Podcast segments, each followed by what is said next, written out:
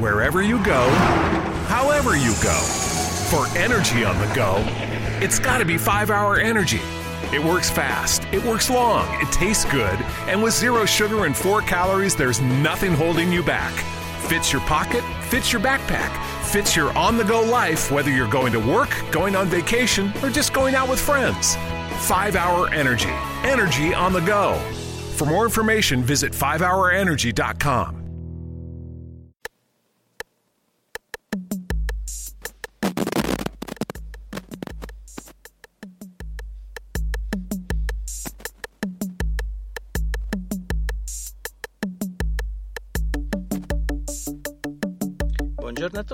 benvenuti alla ottava puntata freestyle di Quello di Arte.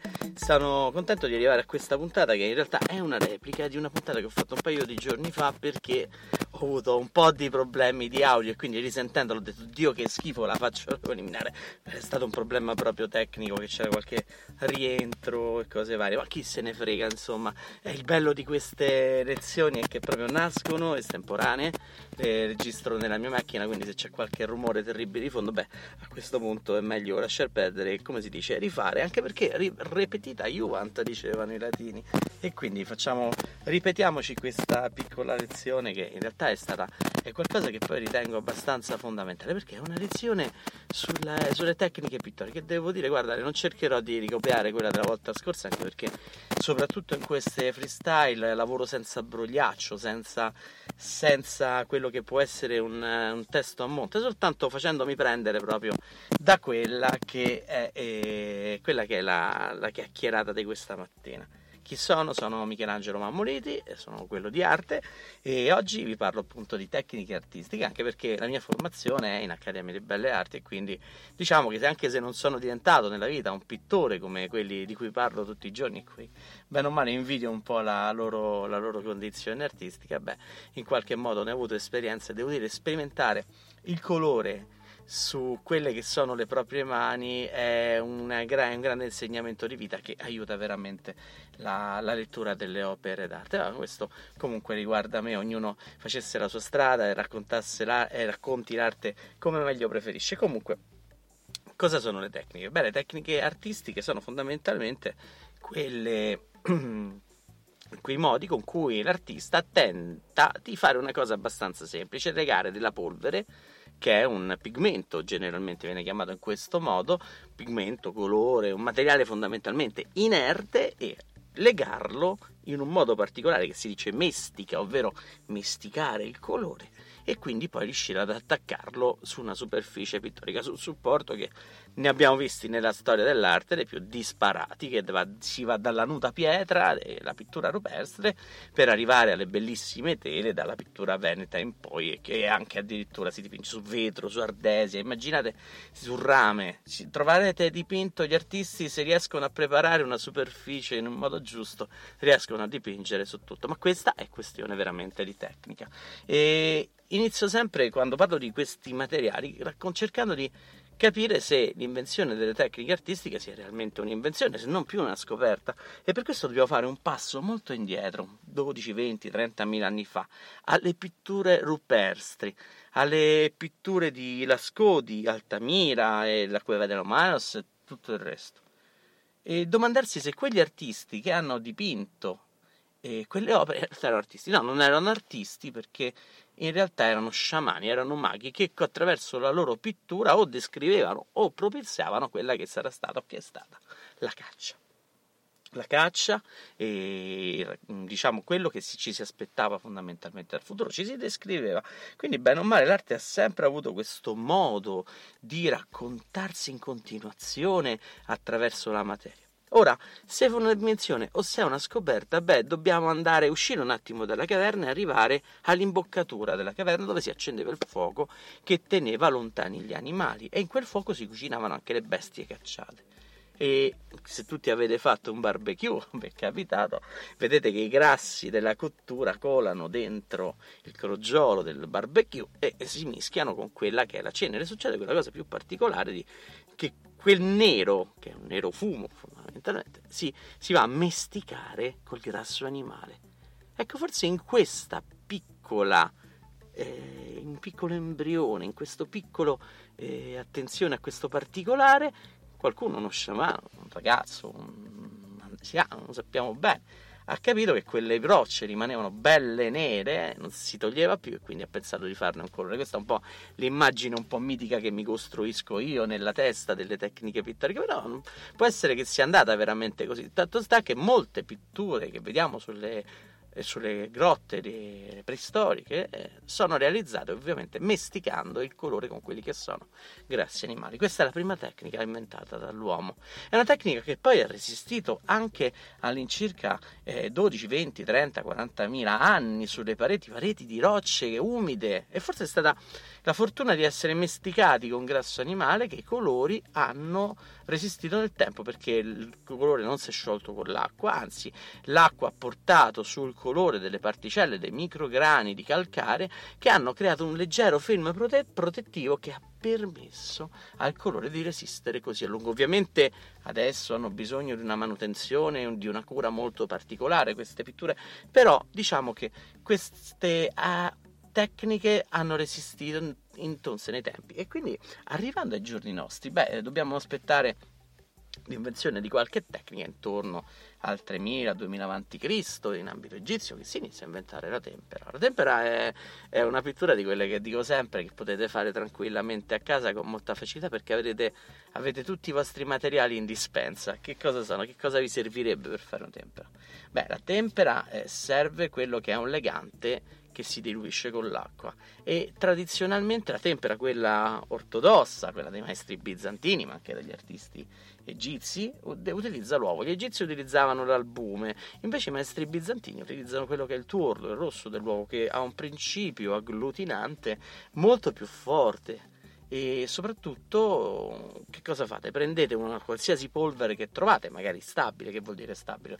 Una polvere che non cambia nel tempo, potete prendere anche il cacao, però il cacao dopo un po' deteriora, stessa cosa, forse un po' più la polvere di caffè, visto che nasce da una tostatura in qualche modo. Eh, insomma, diciamo che voi se prendete qualsiasi polvere, la sminuzzate molto fine, anche della terra che trovate semplicemente al parco vicino a casa vostra e una volta che l'avete ben sbriciolata, ci mettete un, qualche goccio di tuorlo d'uovo, iniziate a renderne una pastella e poi dopo ci mettete dentro magari un po' di, a, di aceto, serve un acido, un antibatterico, un antifermentativo che riesce a eh, evitare che poi ammuffisca, arrancidisca eh, la pittura a, olio, eh, all'uovo, la tempera e a quel punto potete dipingere con quel materiale che vi siete da voi prodotto.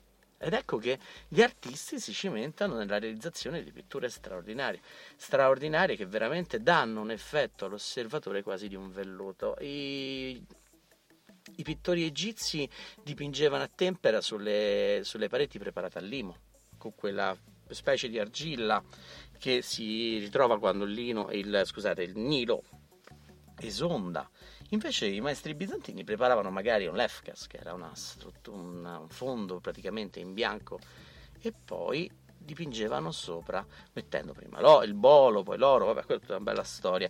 E, ma soprattutto il fatto interessante della tempera è che essendo legata all'acqua che la rende liquida, quando l'acqua va via, tutte le particelle disgregate nell'acqua della tempera tendono a compattarsi e il colore prende forza. Infatti il termine latino tempera deriva dal termine temprare, temprum, ovvero rendere più forte il colore, proprio renderlo più stabile, più solido. La tempera è una delle tecniche molto utilizzate, ma in realtà nel periodo antico, soprattutto in arte greca e in arte romana, si, inizia, si iniziarono a usare due tecniche importantissime, che sono rimaste le tecniche più eh, utilizzate nella storia, quelle addirittura mitiche in un caso particolare, sono l'affresco e l'incausto. Sono due tecniche diametralmente opposte, anche se riflettiamo sul nome. Affresco sarebbe ad frescum, ovvero la, utilizzare la pittura su un intonaco freddo. Adesso vediamo di che cosa si tratta. L'incausto, dall'altra parte, è una pittura che utilizza qualcosa di caustos bollente e vedremo che cos'è. Allora, partiamo dall'affresco.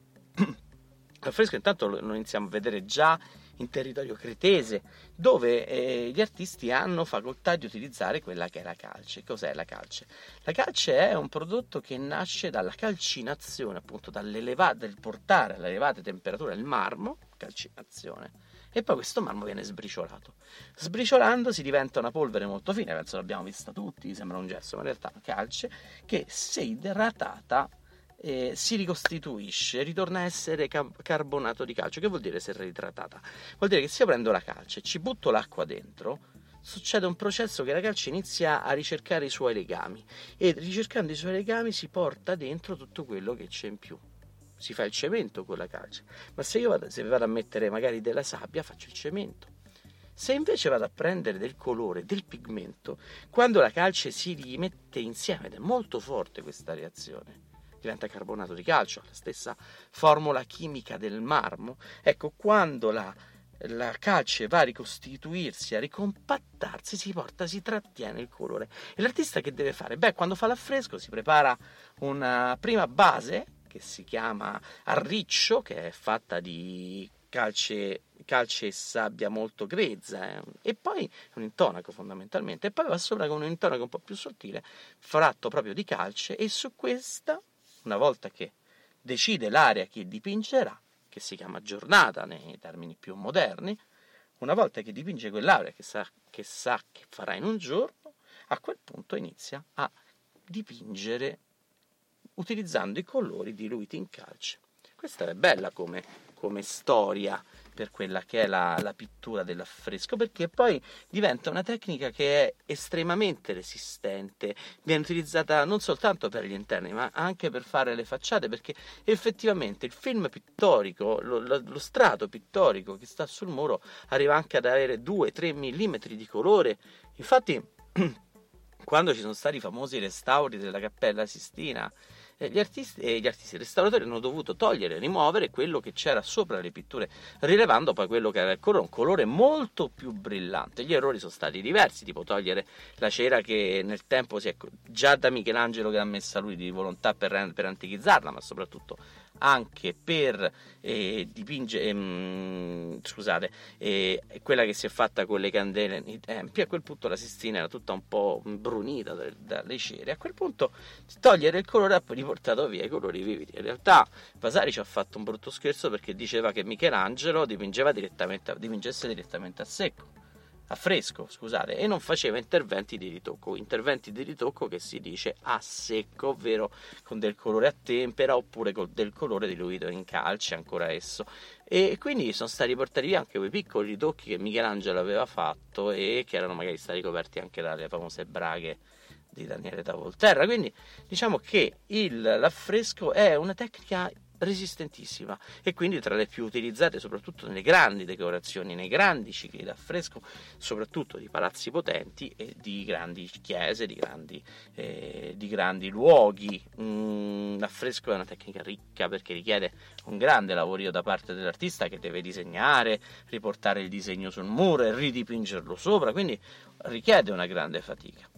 Dall'altra parte però c'era anche una bella tecnica che era quella antica e che purtroppo è rimasta mitica, ne parla Vitruvio anche nel, di architettura, ne parla Plinio, eh, che è l'encausto. L'encausto invece ha un principio un po' diverso, non è colore diluito in intonaco fresco, in, in calce fresca, bensì è colore che viene diluito con quella che era chiamata... Eh, cera greca, qui c'era della cera d'api, della pesce, del, diciamo, ma andava distribuito sul muro con un coltello che si chiamava cauterio, a caldo, dipinta praticamente spatolando il colore sul muro, in modo che la cera sul muro caldo, caldo penetrasse all'interno delle porosità del muro, un po' come quando vi casca la cera sui pantaloni e si infila dentro la tramatura dei, dei vostri jeans, dei vostri, dei vostri, pantaloni. Ecco che per mandarla via bisogna scaldare la superficie, per i medi della nonna.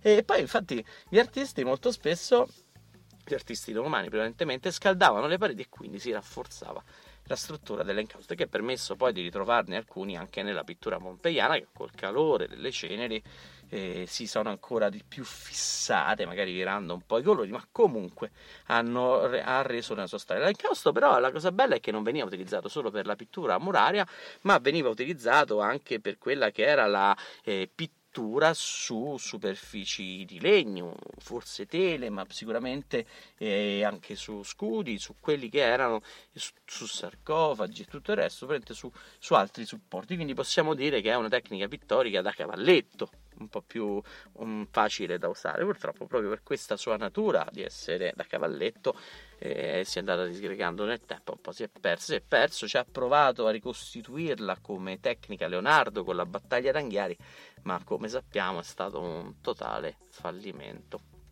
E quindi la storia dell'arte antica e anche medievale si fonda su queste tre, anzi due tecniche principali, che sono la pittura a tempera e l'affresco. In realtà ce n'è un'altra che è al limite tra la pittura e la scultura, ma è secondo me una grande tecnica pittorica ed è il mosaico.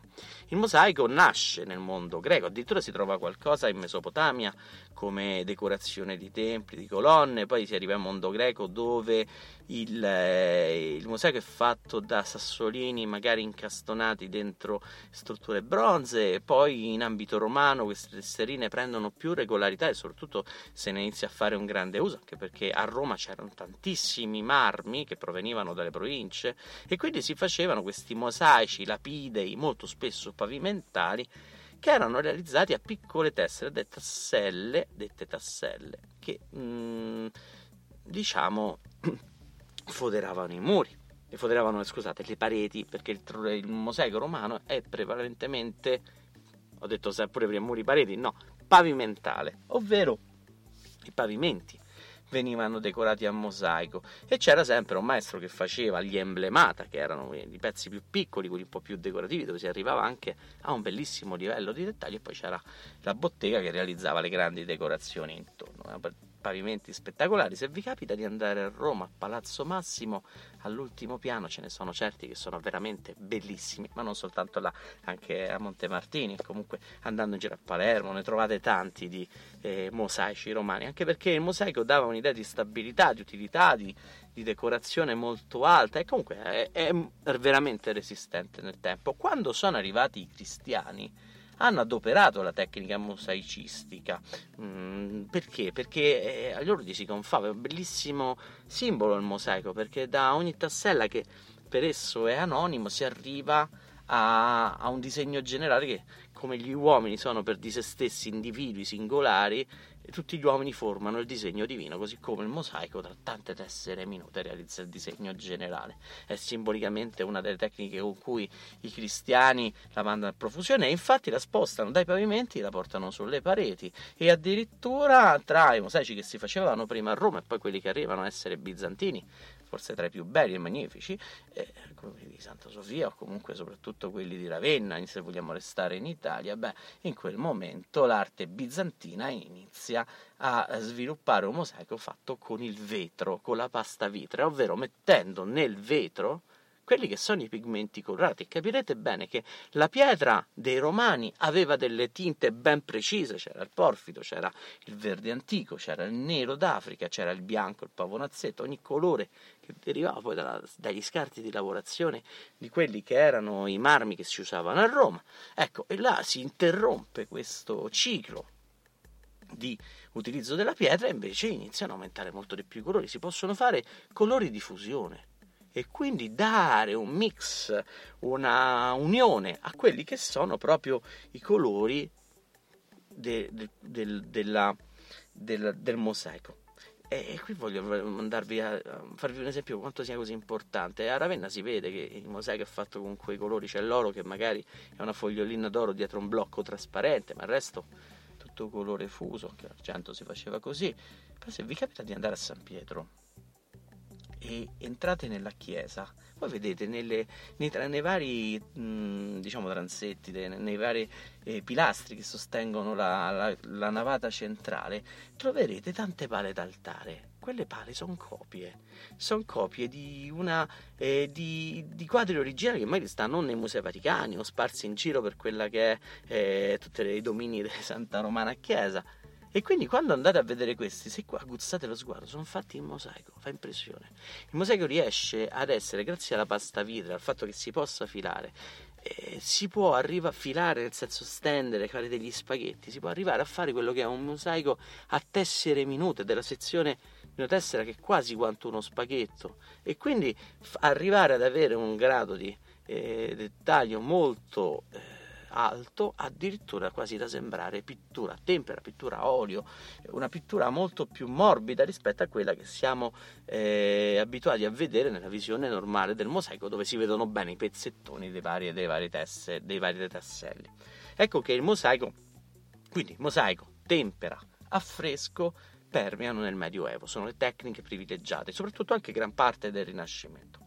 Infine arriviamo alla tecnica straordinaria, è quella che poi eh, tutti i giovani cimentano quando provano a iniziare a dipingere, che è eh, l'olio, la pittura a olio, che tradizionalmente, qui è sempre Vasari che ce lo dice, eh, è stata inventata a metà del 400 nelle Fiandre, probabilmente da un certo Giovanni da Bruggia che è Ian Van Eyck, un pittore che è straordinario nel dettaglio, dipinge eh, normalmente a tempera, iniziava a tempera così, ma a un certo punto si accorge che i quadri a tempera per essere asciugati dovevano essere esposti al sole perché l'acqua doveva per epitalietà svaporare via e quindi il colore si sarebbe compattato.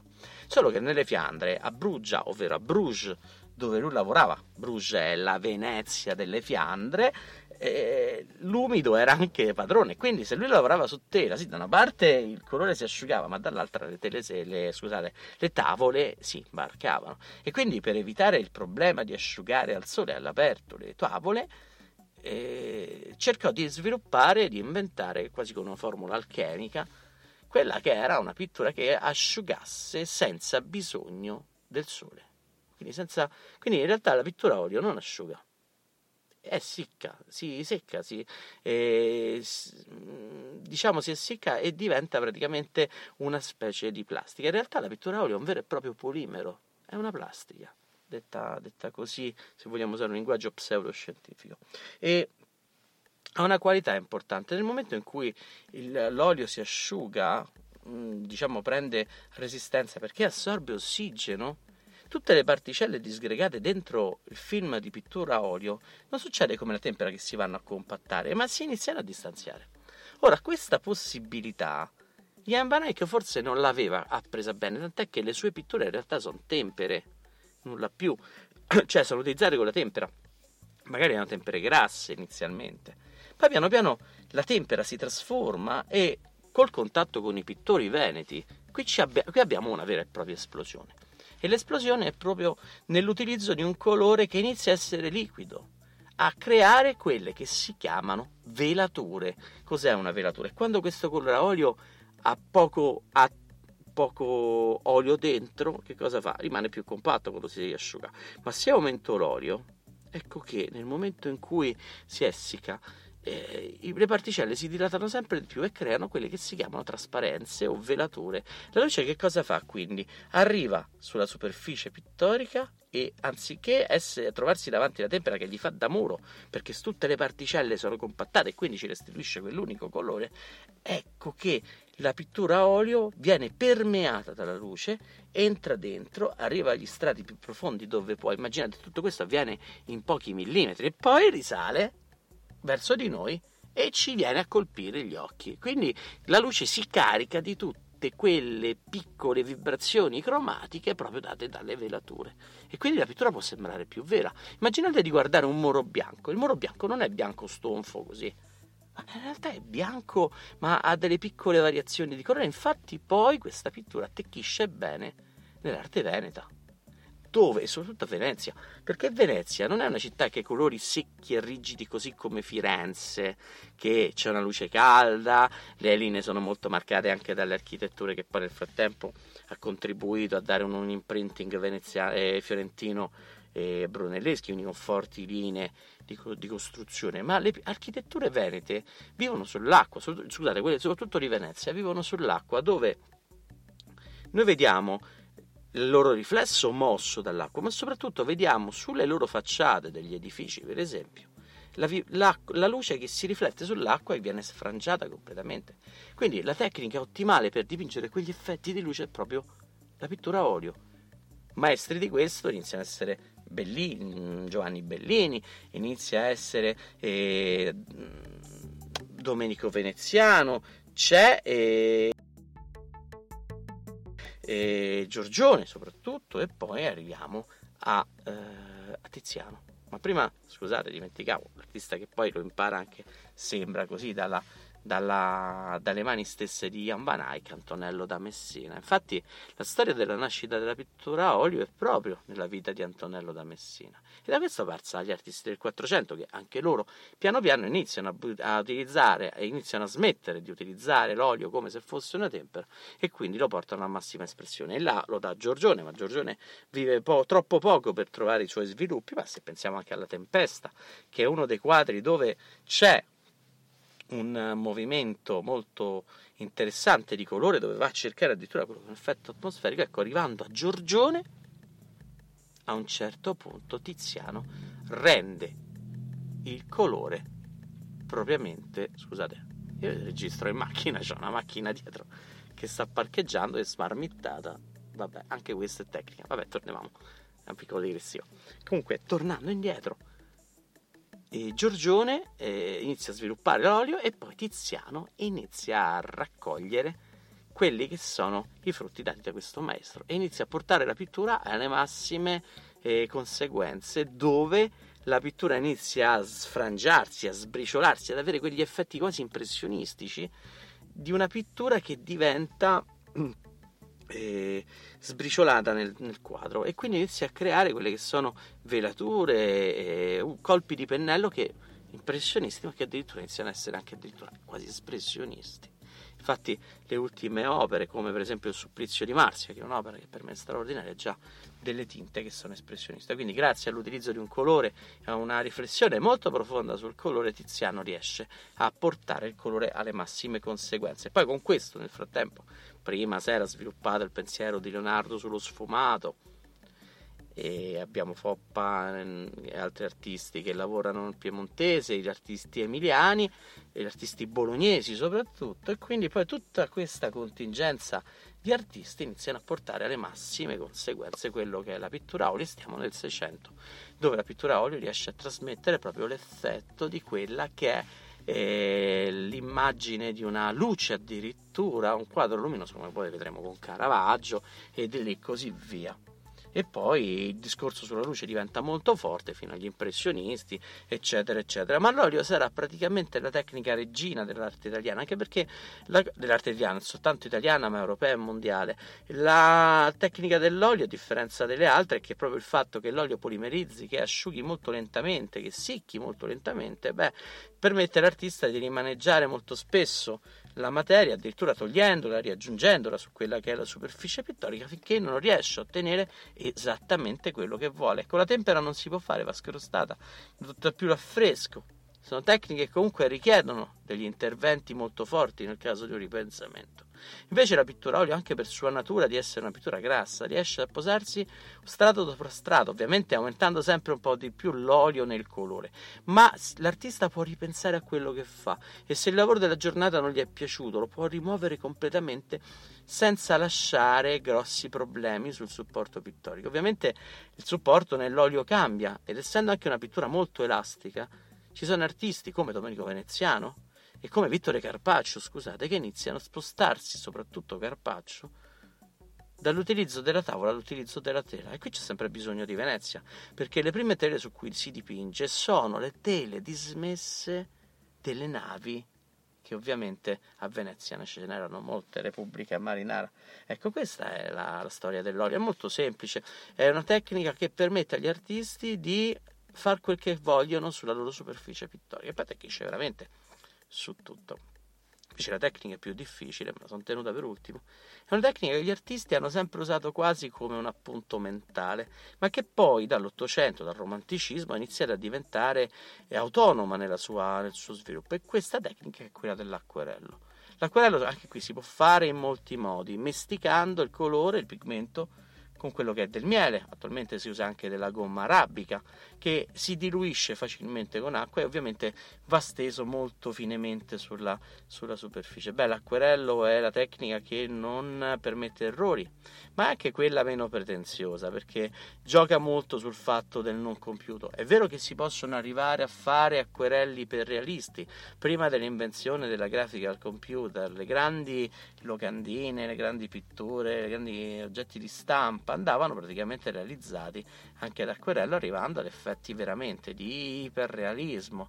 Piano piano poi però eh, ovviamente le tecnologie per la coloritura sono cambiate e l'acquerello è rimasto ovviamente un godimento per chi fa pittura anche perché richiede invece un pensiero profondo a monte di sapere esattamente cosa si deve fare anche perché il, l'acquerello non ammette, non accetta ripensamenti proprio perché è un colore finemente tritato, un colore finamente distribuito, velature molto leggere uno sopra l'altro che si caricano una sopra l'altro di di emozione, di colore, ma soprattutto hanno la, lo- la sua struttura, diciamo che è molto leggera e quindi ripensare vuol dire prendere un altro foglio e riprendere a lavorare. Acquerelli straordinari, ritroviamo quelli degli appunti di viaggio di, della Croix oppure gli acquerelli di Turner quando viene in Italia, addirittura dei piccoli acquerelli che fa Jean Wolfgang Goethe quando nel suo viaggio in Italia diluisce semplicemente dell'inchiostro per fare dei piccoli schizzetti o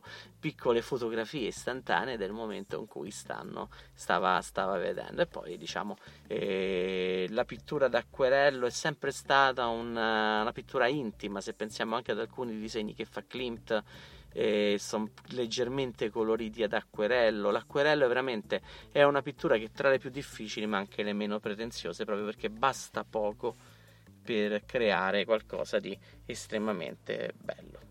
Ecco, questa è una carrellata delle tecniche classiche, delle tecniche, tecniche tradizionali, con le rivoluzioni industriali poi subentrano i correlativi, diciamo, moderni della tempera, trasformata negli acrilici e dell'olio in quelli che sono gli smalti. Cambia elegante. Ecco, fondamentalmente se vogliamo fare un piccolo riassunto delle tecniche pittoriche, le tecniche pittoriche si differenziano per elegante che tiene insieme il pigmento e leganti sono questi. Per la tempera elegante è l'uovo, per, la fre- per l'affresco elegante è la calce, per l'encausto è la pesce greca, eh, la cera greca, cera e pesce greca, per eh, che ho detto? Vabbè, il mosaico il cemento che tiene fermi i vari tasselli e per eh, ovviamente no per mosaico naturalmente è elegante è il vetro che tiene insieme il colore soprattutto. E poi c'è per l'olio l'olio che, ah, l'olio che può essere di lino di noce un olio molto particolare che giustamente si trova nelle Fiandre in grande quantità e quindi infine per l'acquerello può essere il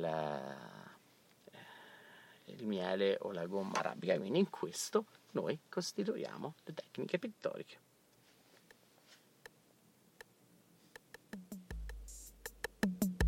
Grazie a tutti se avete ascoltato questa mattina la trasmissione di quello di arte blog radio podcast nella sua versione freestyle nella puntata tecnicamente oggi è stata una rivisitazione di quella che è stata la puntata precedente. Che faccio la tolgo o non la tolgo? Non la tolgo poi nel caso la tecnica se qualcuno se la registra nel frattempo se state ascoltando in diretta scaricatevela perché tra un po' non ci sarà più quindi potrebbe essere un piccolo pezzo amatoriale. Certo ripulita da tutti quelli che erano i vari disagi di, di ascolto. Vabbè par- a parte tutto, eh, vi ringrazio per l'ascolto e vi auguro una buona mattinata dell'arte e, e diciamo della vostra buona giornata.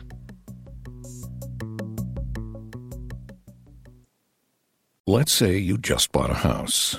Bad news is, you're one step closer to becoming your parents. You'll proudly mow the lawn. Ask if anybody noticed you mowed the lawn. Tell people to stay off the lawn. Compare it to your neighbor's lawn. and complain about having to mow the lawn again. Good news is, it's easy to bundle home and auto through Progressive and save on your car insurance, which, of course, will go right into the lawn. Progressive Casualty Insurance Company affiliates and other insurers. Discount not available in all states or situations. Wherever you go, however you go, for energy on the go, it's got to be 5 Hour Energy. It works fast, it works long, it tastes good, and with zero sugar and four calories, there's nothing holding you back. Fits your pocket, fits your backpack, fits your on the go life, whether you're going to work, going on vacation, or just going out with friends. 5 Hour Energy. Energy on the go. For more information, visit 5hourenergy.com.